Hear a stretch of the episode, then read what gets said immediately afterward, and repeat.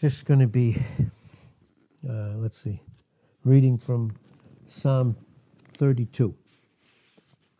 And when we look at the Psalms, uh, when we look at these, and I think I might have sh- uh, shared this last week sometime, not exactly sure, because God gives the word, and a lot of different times there's a lot that He gives. And so, but I do believe uh, we had mentioned that this is Psalm 22. Of course, when it says a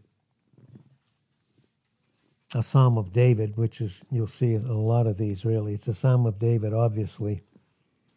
When it's the Lord, it's the Spirit of Christ.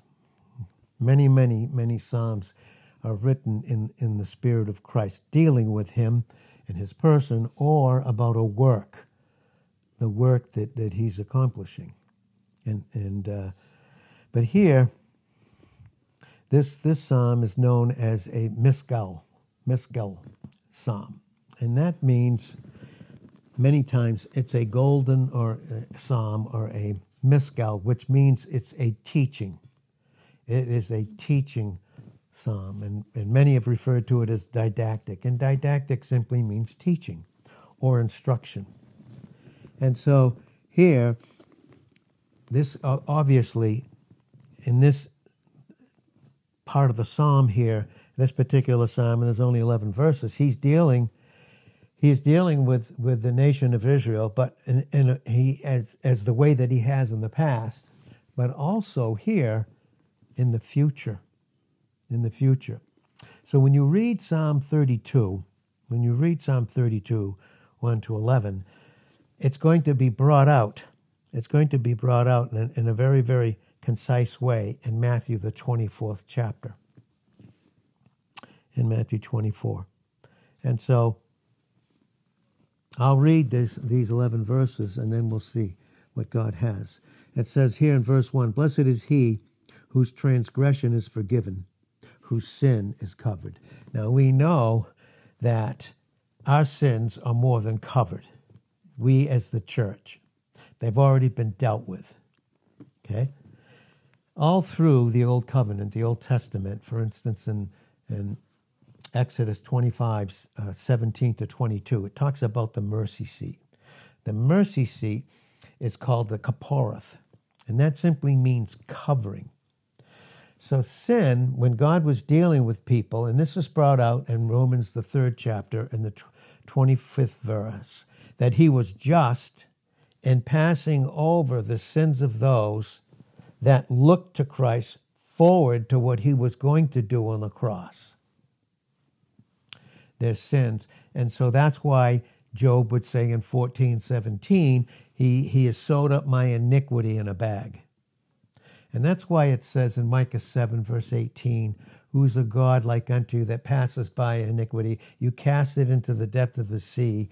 And that's a anthropopathism, which simply means that we ascribe something to God and, and even in, in his mind or his emotions and how he deals with things. Their sins, okay, their sins were covered.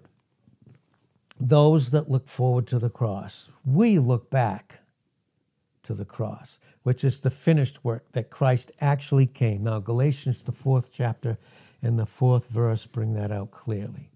He was made of a woman under the law, under the law to redeem them, to redeem them. So, and again, when it says that, blessed is he whose transgression is forgiven and whose sin is covered. Blessed is the man unto whom the Lord imputes, puts to their account, not their iniquities, and in whose spirit, their spirit, the human spirit, there is no guile, no deceit. They've been, they've recognized that they've had a, need. They've recognized that they needed a Savior, just like we did. And again, all our sins are dealt with. They are gone and gone forever as we obviously look back to what Christ has finished. Here, again, God was not imputing their sins to them. In a sense, He was passing them by and He was having mercy and covering them. That's again what Job was bringing out in the Holy Spirit in Job 14, 17, and we said in Micah 7, 18, and 19. And that's why it says this, and this is where we need the whole preponderance of the scriptures to understand. So when we look back to this particular psalm, we can we garner a lot of truth. We glean a lot of truth that's ours. But again, it's teaching us things presently, and we're going to see that. We will see that. But that's why here, again, when you read Psalm 32, when you read this in, in Psalm 32, when you read it, and when you read it again in, in, in Psalm 34, these Psalms, but again, specifically a Maskil Psalm here in, in 32, this is when God was passing by until Christ would actually come and be put on the cross. That bag that was in Job's iniquity that was sewed up and God wasn't dealing with, he was passing over, was put on Christ. But his faith, dependence, was looking forward to that. Our faith looks back because it is finished. And so, this again, this will bring out a lot of uh, truth this morning. But here, here we can see this in Romans chapter 4. And we see it again in, in, in uh, spe- specifically in Romans 3, verse uh, 25. It says this Whom God set forth to be a propitiation, a hilasterion, hysterios, a propitiation, it says, through faith in his blood, the fin- what he was going to do, shed it on the cross, to declare his righteousness. Now look what it says for the remission of sins that are past. See, all theirs that were past. Ours, in this, in this uh, time of grace, the time of the church, this particular period of the church, we look back. We look back because it's finished for us, because Christ actually came and did that. That's why we're a heavenly people. He's not yet, he's not yet dealing He's not yet dealing with, with those, those Jews that in the future he'll be dealing with on, on the earth when he, prior to him coming back and when he actually does come back. So again, it says, a propitiation through faith, dependence in his blood, to declare his righteousness for the remission of sins that are past through the forbearance of God. Okay? To declare, I say, at this time his righteousness, that he might be just. So, in other words, here in Psalm 32 1, when he was covering those sins, he was looking at their faith dependence on his son, who in the future, thousands of years in the future, would come and actually deal with that. This is what this is teaching here. To declare, I say, at this time his righteousness, that he might be just. And he was being just. He was being just. And the justifier of him which believes in Jesus. Now, all of those, obviously, prior to Christ actually coming and, and finishing the work, and prior to establishing the church, they're not of the church. This is where a lot of teaching comes in of mixing the synoptics, Matthew, Mark, and Luke, and bringing them over into a Christian experience in a Christian position. Because we must remember that those he was dealing with the kingdom, and that there's a lot of confusion and a lot of bad teaching because of that. But again, here it says this Blessed is the man in, in Psalm 32 2 unto whom the Lord imputes, not puts to his account this iniquity, because he was passing over it in his forbearance in Romans 3, verse 25, knowing that his son would deal with that because their faith looked forward. And he considered that for those particular Jews at that time. And because if we look at this, we're all the Jews truly of true Israel, were they? Did God consider them to be so? We know that in Romans, the ninth chapter, it says this very, very clearly in verse 7, Romans uh, 9, verse 7. Neither because they are the seed, well, verse 6, not as though the word of God has, has taken none effect. for they are not all Israel which are of Israel. Notice, there was only those who in Psalm 32 actually trusted and believed in those sacrifices, that it was going to be Christ. And their faith went forward to it. Well, did all believe? We know here, no. For they are not all, in Romans 9 6, for they are not all Israel which are of Israel. There's a lot of bad teaching that makes the whole children of God, and remember when it says children of God, in the in the uh, Old Testament, they're not necessarily those that are owned by God. They're called children of Israel, but are they all Israel? Are they all truly God's? And the answer is here again, no, for they are not all Israel, which are of Israel. Now we have to remember in the Old Covenant and in Matthew, Mark, and Luke, it was kingdom teaching which had to do with the Jews alone, not the church. Now, we can glean from those things and learn by them in Romans 15 and verse 4, in 1 Corinthians 10, 6 and 11. We can and we do. See? Not as though, in Romans 9 6, not as though the word of God is taken none effect. For they are not all Israel which are of Israel, neither because, listen to this, neither because they are of the seed of Abraham, they Jews that came out from him, because the, the father of all the Jews was Abraham, the beginning of the Jewish nation was Abraham. And then Abraham and Sarah, they had a son, Isaac, to continue the royal line for Jesus Christ to come through. Were they all, because they are the seed of Abraham, are they all children, specifically owned by God? But in Isaac will your seed be called. See, they had to believe in Jesus, in the Christ that would come and deal with their sins. Did all do that? No. Do even all do it today?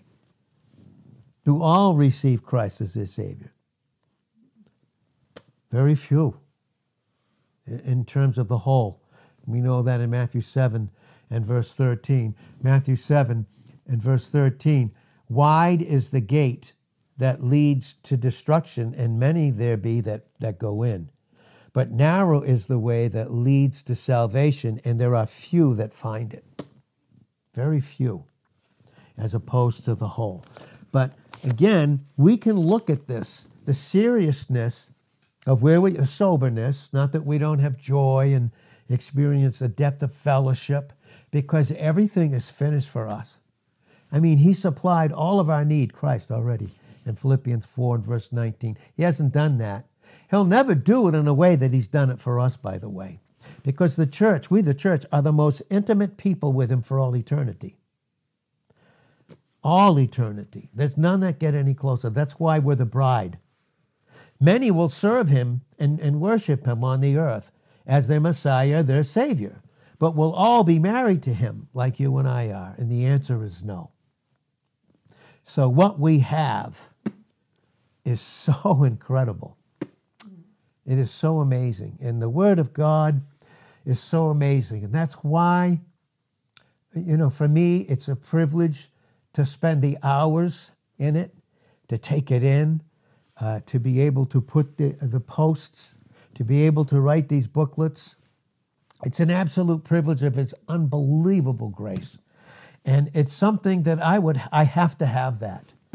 And I have to do it. And I, as I've said before, and I'm so thankful for it, you know, that, you know, in, in uh, 1 Timothy 5 and verse 17, 1 Thessalonians 5, 12 and 13, and uh, it, it's a privilege to be able to do that, to labor, and it takes labor, and I and I can, and I love it. And but I just want to make it clear: it takes far more labor than physical carpentry labor that I've ever done at any time in my life. It takes far more labor, and and and but and I'm very thankful, and all I am is a vessel of His pure mercy, grace, truth, and unconditional love. But nevertheless, by his grace. It is a labor. You see that in 1 Corinthians 15 9. None of us are qualified, none of us deserve it. Yet I labored more abundantly than they all, Paul said in 15:10, "Yet not I, but the grace of God that was with me." And it's a privilege to do it too. It's an absolute privilege to do it.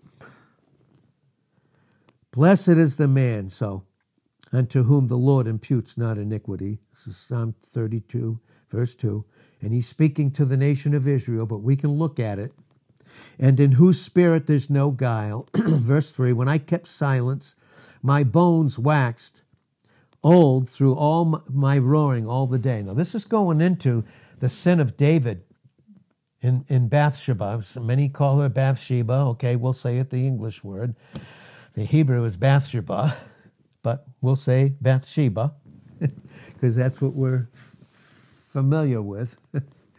and, uh, and we know that story in 2 Samuel, the 11th chapter. And then Nathan met him in the 12th chapter. And when he should have been at war, he was taking a day off. Boy, we get in trouble, don't we? We take time off from God, what we should do, what we should know we should do. Whew. And that's what David did. He should have been, he should have been fighting the battle. That's why Paul said in 1 Timothy 6.12 and 2 Timothy 4 and verse 7, I fight the good fight of faith. And a big part of that is, is studying and getting in the Word of God till you're physically exhausted. Again, and, and it's such a privilege, too, by the way, to be able to do it. Just to be able to do it is a tremendous tremendous privilege. And we all have that privilege, by the way, to do it. Anytime we want, we can go to the Word. Isn't that amazing? Any single time we want. But Christ has to be the object for us to do it. Well, this was Psalm 32 was written before Psalm 51. You see, the Psalms aren't all necessarily in chronological order. Because in Psalm 51, he was acknowledging his sin in Psalm 51, 4 and 5. He said, This sin that I did, this evil in your sight, was referring to what he did with Bathsheba, and also trying to cover his sin, had his best friend put on the front lines and killed to try and cover his sin because God knows it. And we know one thing in Numbers 32 and verse 23 your sin will find you out. Not to and, and for us again, he doesn't find us out to condemn us because there's no condemnation for us in Christ in Romans 8 1. Thank God for that.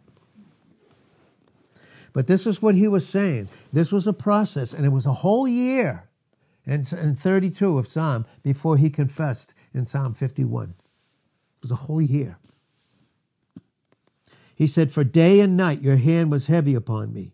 He, verse, verse 3 When I kept silence, in other words, when I didn't want to deal with it, my bones waxed old through my roaring all the day. It was, ro- it was like a roaring inside of him. For day and night your hand was heavy upon me. And even in discipline and chastisement, it's grace. His hand was upon him. My, my moisture is turned into the drought of summer. Selah, pause, meditate, and think of these things. Verse 5 I acknowledge my sin unto you, and my iniquity have I not hid. I said, I will confess my transgressions unto the Lord. You forgave the iniquity of my sin. Selah, stop. Meditate on these things. We have, when we look back here, we can meditate and say, Thank you, God, that you don't chastise me to make me pay for my sin. Even when I confess it in 1 John 1 9, it's not a prayer petitioning God for forgiveness. We're already forgiven. We're confessing who Christ is, and we're naming what we did and the fact, and that's homologeo, name it and cite it, that he has dealt with it. And then in 2 Corinthians 7, verse 10, there will be a godly sorrow, but it will never be with regret. Worldly sorrow has something to be regretted, but we don't. And that's why even chastisement comes in, so that we don't live in worldly regret. We have to answer to Him. Thank God it's a gracious God and not a judge for us. He said, I will confess my transgressions unto the Lord, and you forgave the iniquity of my sin. Now think of that. We already have been forgiven. That's why it says in Ephesians 4 and verse 32 forgive. We should forgive one another. Why? Because we're already forgiven. We've been given every means to do so. Every single means to do so. We don't hold each other accountable. We trust in the Lord in Proverbs 3 5 with all our mind. And then we stop leaning to our own understanding. In all our ways, that we acknowledge Him, then He'll direct our paths. That path that there is in Proverbs 3 and verse 6 is that path in Proverbs 4 and verse 18. It just gets brighter and brighter, more and more. He's a greater, it's like the sun shining brighter and brighter and brighter. The sun, our, our precious Savior, the sun, who's the source of all life. Physically, the sun, the sun that we have, our dwarf star, without it, would there be life physically? There would be none. We look to Him. We look to Him. We're thankful for the word that we get. Thankful for it. All of us. And I've just been so thankful for the word. And just again, heaven and earth is going to pass away. Heaven and earth is going to pass away. But my word will not pass away. That's Jesus Christ. And us in him. it's so amazing. And we're on our way to see him face to face in 1 Corinthians 13 and verse 12. For this will every one that is godly pray unto you in a time when you may be found.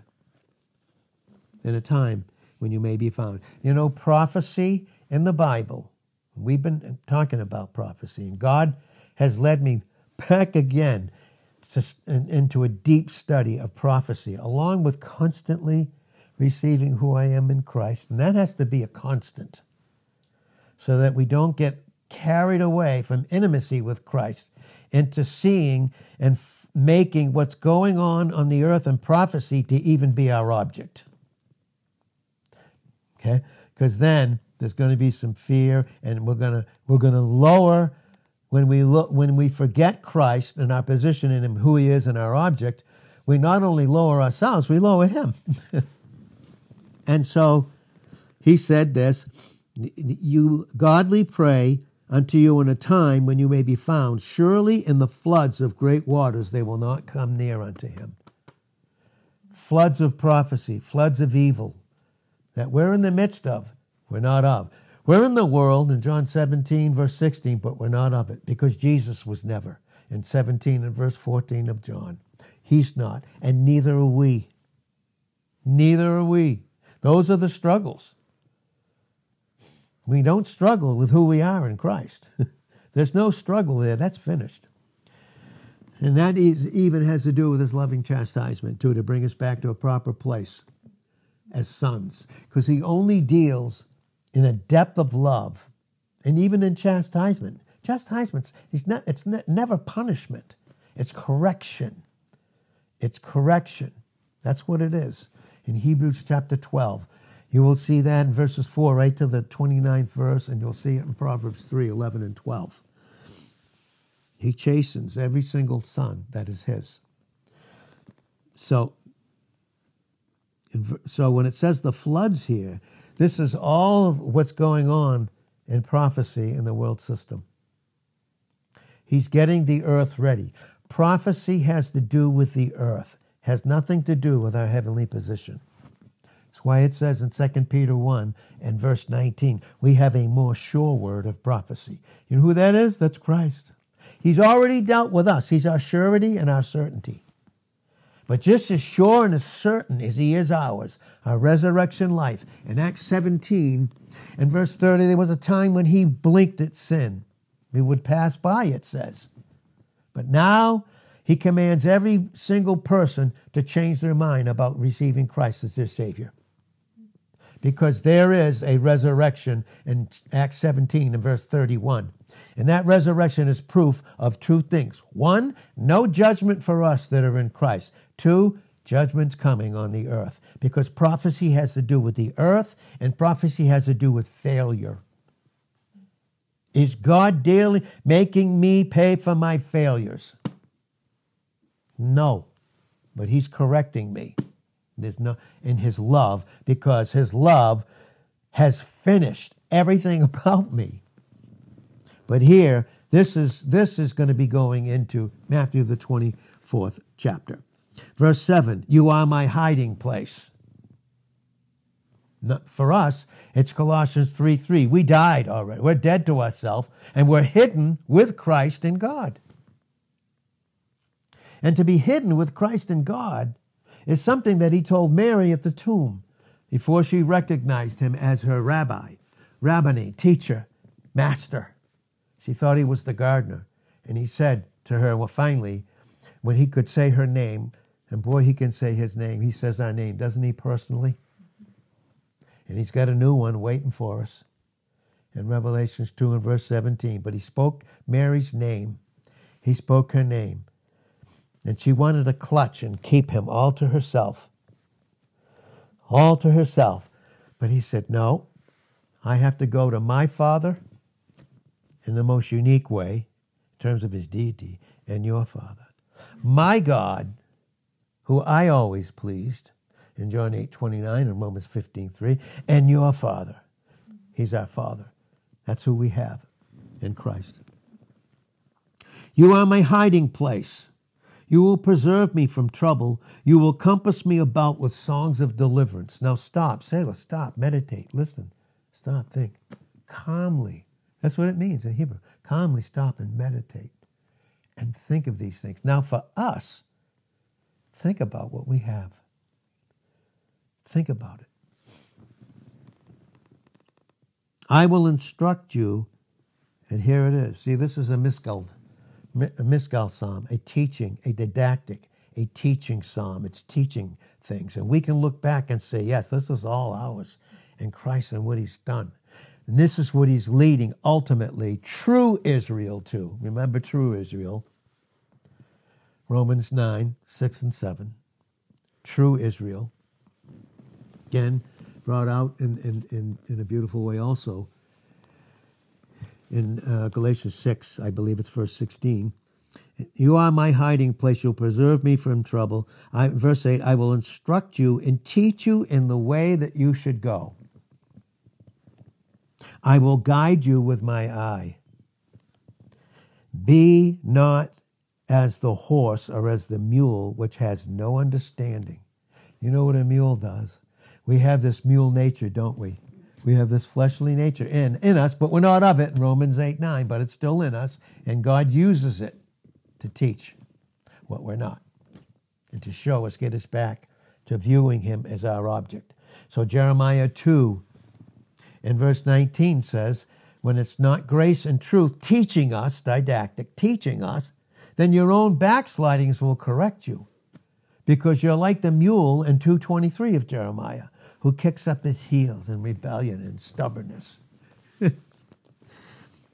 that goes into James, the third chapter, too. You could see that. And how evil and good functions in the tongue. It's this little member. It's like this huge ship, but has a little rudder, and that little rudder will turn that whole ship. That's like what the tongue is. And you don't need, do we need a bridle and a bit? To constrain and restrain the horse? No, but we certainly need a yoke, don't we? We talked about the yoke all last week. We put up, there's a, all kinds of messages. There's a labor that goes into those, the study of those messages. There's a labor that goes into preaching those. And then there's labors of those that put them on here. A lot of labor goes into this. We never have to be without the word, by the way.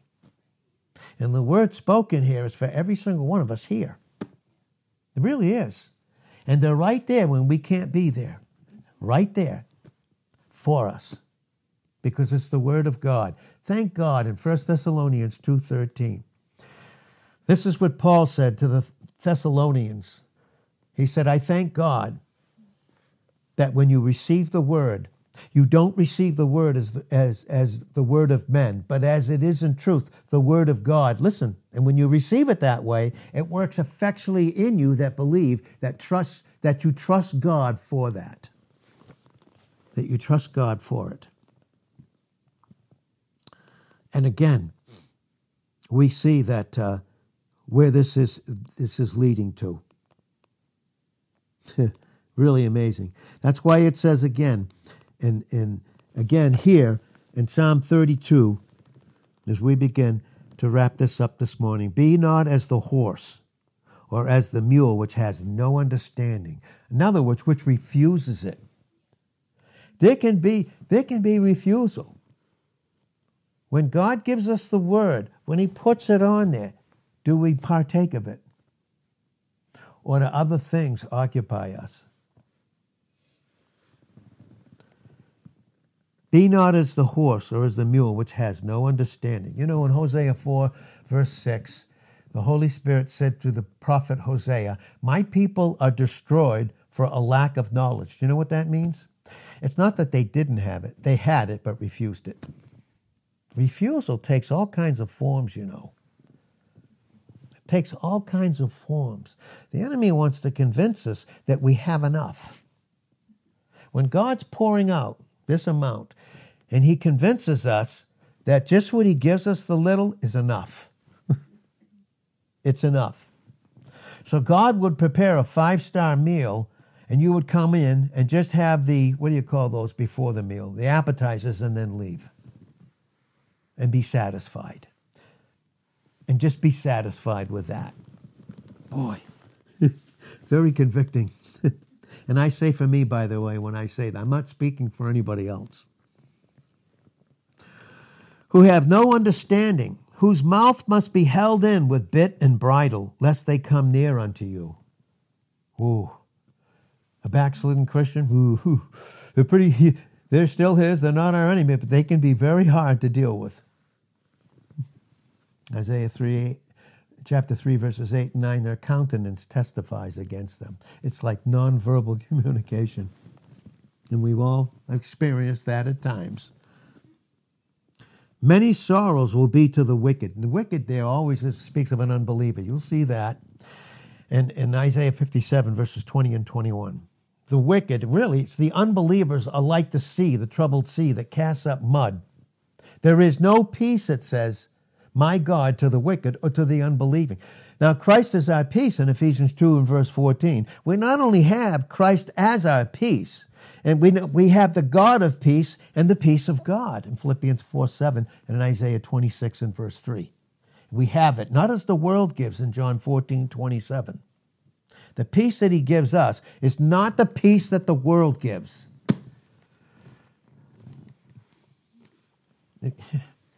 You know, if we're excited to be with people, it should be about winning them. It shouldn't just be being with them and doing something for us as Christians. Because if they, that's, a, that's a horizontal view, it's not vertical. No. Seek first the kingdom of God. Boy, how about our schedules? Seek first the kingdom of God. Then all these other things will be added unto you. Read Matthew, the sixth chapter, and those 34 verses. Because what gives us all this anxiety? I'll tell you what it is it's material things. That's what brings in the anxiety got not, it doesn't have to, anything to do with Christ ruling and reigning over us, because isn't it love and grace and truth? And what might be right for another might not be for another, and vice versa. Many sorrows will be to the wicked, but he that trusts in the Lord, mercy will compass him about. Be glad in the Lord and rejoice, you righteous, and shout for joy, all you that are upright in heart. Now, we have all of this in Christ, but this was an instructive teaching, and it's teaching. And what this is going into is the Jews on earth, not us, some teach that the church that we are has to go through the tribulation period. Absolutely never true. It's called Jacob's trouble. That's Jeremiah 30 and verse 7. And Jacob's name was changed in Genesis 32 in verse 28, 23 to 28. His name, Jacob, was changed to what? Israel, the nation of Israel. That's who he's dealing with, getting the earth ready to deal with Israel's enemies and to deal with them because the whole purpose of this whole Bible here for you and I and all this teaching that we get here is that God may be known. Now, we know God in a way the most incredible way than any other people group. We know him through his precious son being married to him. But everything about it, all prophecy is, okay, all right, we know him. We, we know him, which is so phenomenal. We actually know him right now because we're heavenly people in a most intimate way. In the most intimate way. Because Jesus said, if you've seen me in John 14 and verse 9, you see the Father. Because they said in John 14, verse 8, show us the Father. And Jesus said, listen, and he, they said, show us the Father, and that will be suffice us. That will be great. That's what we need. Jesus said, if you've seen me, you've seen the Father. You've seen the Father. The Word of God, Christ, is the very declaration, manifestation, and revelation of what the invisible God is in person through Jesus Christ. And we have him in the most intimate way. Again, prophecy is dealing with the earth. Prophecy is dealing with failure, and Jesus Christ is coming to correct it on the earth. We've already been corrected. And he's going to continue to correct us in our experience based upon a position that He finished us in Him and Him in us. He's finished it. Heaven and earth are going to pass away. Matthew 24 and verse 35. But my word will not pass away. Of that day and hour know no man. 24 36 of Matthew. But as it was in the days of Noah, in 24 37, so it will be in the coming of the Son of Man. That's how close we are. That's how close we are. And that's why we, we want to get everything that we can get about who we are in Christ through this word, because it's the most important thing. The most important people in your life are your local assembly, your body, period. Not that you don't love others. Nope. But those are the ones you should seek to spend the absolute overwhelming majority of your time. It's the body of Christ. And even if it is two or three, in Matthew 18 and verse 20, where two or three are gathered together in my name, meaning his, his person is their object and the work that he finished, he said, There am I in the midst. Wouldn't you rather be with him in his midst? He dwells in us. Wouldn't you rather be with others that are your body? Flesh and bone. Did you know that? Members in particular, 1 Corinthians 12, 27. One body, though, 1 Corinthians 12, 12 and 13. We're his body, flesh and bone, Ephesians 5 and verse 30. We are the church in Matthew 16 and verse 18. We are the church, but we're the bride.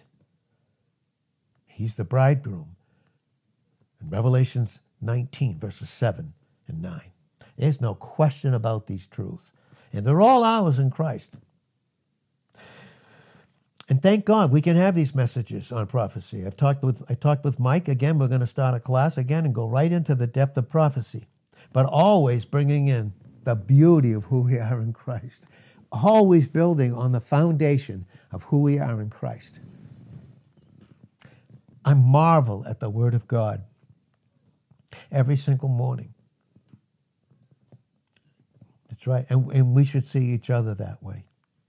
I marvel at the Word of God. And by His pure grace, I don't take it for granted. I, I just count it a privilege. And every single day, I just, and every, every hour that I spend, it's just, it's a miracle to me. I'm like, God, this is a miracle. And, and you would give all of this to me. And, the, and, and at times I would say, Why do you do this, God? The answer is, I love you. God's people. Your life is here is with God's people. And unless you're sitting at Jesus' feet, and that's a picture of the body, by the way, in Luke 10, 38 to 42. Unless you're sitting at his feet, Mary's a type of us. Type there, sitting at Jesus' feet, receiving.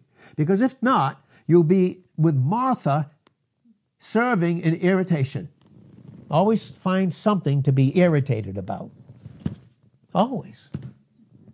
Then want others to join you in your irritation, because that's what she was doing. And thank God for what we have. It's so amazing. This is why men, God, men, God, I mean, I'm telling you, Like man, I you know, I tell you, I can't miss it. I honestly, I cannot miss the word for myself every morning. I cannot do it. And, and it's not braggadocio. It's like, what is my option? It's either Christ the Word, His counsel, or my flesh. Pick one. Pick one. What do we do? I'll tell you what we do. We have this Word, we have this fellowship. We can honor one another. We can. We've heard like many times we were heard, we heard, and we got a lot of good teaching. Don't get me wrong. There was a lot of good teaching, and there's things that I'm still learning and growing in, by the way. And anything that's expressed through me as a vessel, I have not yet come to the full end of. I want to make that clear, too. But when it talks about double honor, we used to have it taught you honor you honor the pastor like whoosh, way more than you'd honor anybody else. That's the way it was taught. He's everything. It's not. We honor and submit to one another in Ephesians 5, verse 21. And the same honor. The same honor. But the honor there is support, material support for the, for the teacher. That's double honor. That's what it teaches. That's precisely what it teaches emphatically. And it's all grace, it's all Christ, it's all His specific order. And even that Psalm 32, and we're going to get into it this week in, in a deeper way, how that is the, the beginning of sorrows, and you're going to see what's happening there. Okay? What, what you think right now is bad, it's not even the beginning of the sorrows yet. I'm telling you, God is preparing us. He is. He did it for 120 years through Noah. He taught for 120 years. And because it, it would seem like it was the same every single day, that people were free to eat, drink, and be merry because that was their life. And the whole time he was building that ark, which was a type of Jesus Christ. The whole time. And then he was preaching. And others could, the majority out of all civilization, how many went in? Eight. The whole rest were wiped out with judgment because that dealt with the earth. He'll never again baptize the earth in water in Genesis, the ninth chapter. He will never do that again. The rainbow is, the sign that he won't. In 9, 13, and 14 of Genesis. There's no, he won't do that. But he will, he is, right after everything, right after Satan is finally dealt with in Revelation, the 20th chapter, he's going to baptize the earth with fire. Every, all the elements are going to melt. You know, all that material stuff we make, it's going to go. You'll see that in 2 Peter 3 11 to 13, based upon Isaiah 65 and verse 17 and Isaiah 66 and verse 22, a new heavens and a new earth. Because when it says the first heavens and the first, first earth were passed away, doesn't mean they're going to not exist. It means they're going to change. That's based upon Ecclesiastes 1 verse 4, Isaiah 45 and verse 17, and Ephesians 5 uh, Ephesians 3 and verse 21. The world is without end. It's going to change. the first one in its appearance is going to pass away. He purifies and baptizes the earth with fire, where we will rule and reign with him, and heaven and earth become one. And that's when the last enemy in 1 Corinthians 15 26, the last enemy that will be destroyed is death. There'll be no more. When Christ rules and reigns and puts down all his enemies, and then in the 28th verse of 1 Corinthians 15, that God, even Christ himself with us, will submit so that, his, that God will be all in all. and that's the picture of Revelations 21 1 and 2. The New Jerusalem coming down from heaven, and they become one. If you look at his throne in Revelations 4 and verse 3, you see uh, like a rainbow, but. It's circular. You see this on the earth, it was the promise, the promise of this 180 rainbow. Because Christ was going to come and accomplish it. What he's already done for us is going to be dealt with now on the earth. And that's where he rules on the throne in Revelations 4 and verse 3. Now it's circular. he finishes. You know what God does? He finishes what he starts. Faithful is he who calls you, who will what? Also do it. In 1 Thessalonians 5 and verse 24. But that has to do with you and I as the church, by the way, that verse. And of course, in all its totality. I pray, God, your whole spirit, soul, and body be preserved blameless until the coming of our Lord. And faithful is he who called you, and we're the called ones in Romans 8 28, who will also do it. He's got, he's got us in his hands. He's never going to let us go. We're heavenly people. Our view is vertical. It's not horizontal on this earth. It's not. It's not horizontal. Our view is to be, and you'll see that in Colossians 3 1, specifically in verse 2. Set your mind, not your affections, your, set your mind on things above, not on things of the earth.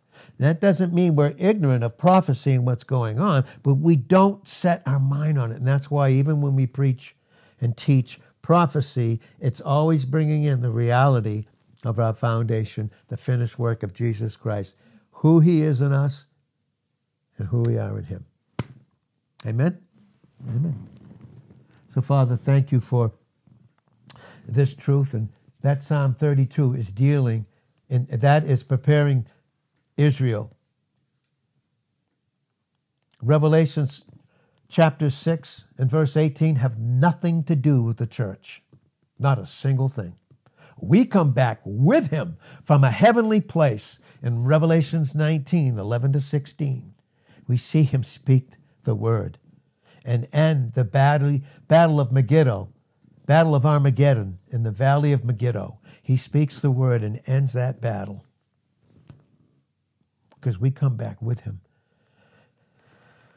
He binds Satan in Revelations 20, verses 2 and 3, and, and sets up his millennial kingdom where we rule and reign with him, not only over, over the Jews and over the nations, but also over angels in 1 Corinthians 6 1, 1 through 3 as those angels look into our lives right now. In 1 Peter 1 and verse 12, the B part, they, they look into the things of the church and learn about their, their Creator, things they would not otherwise know. And they look in on our life and they learn by it. And Father, we thank you for this truth. Again, Lord, thank you for your precious word. Your word is precious your preciousness, and you give it. You give it to men that they have to submit to its intimacy and truth that they can give others. But they first have to understand themselves, and then they can make others understand. And this again goes into Daniel, the 11th chapter, and goes into the 12th chapter. Those that be wise will shine as the stars, meaning making multitudes understand truth through the Word of God, the eternal Word, far more than any physical, material thing. And we just thank you and praise you, God, for this reality in Jesus' name. Amen.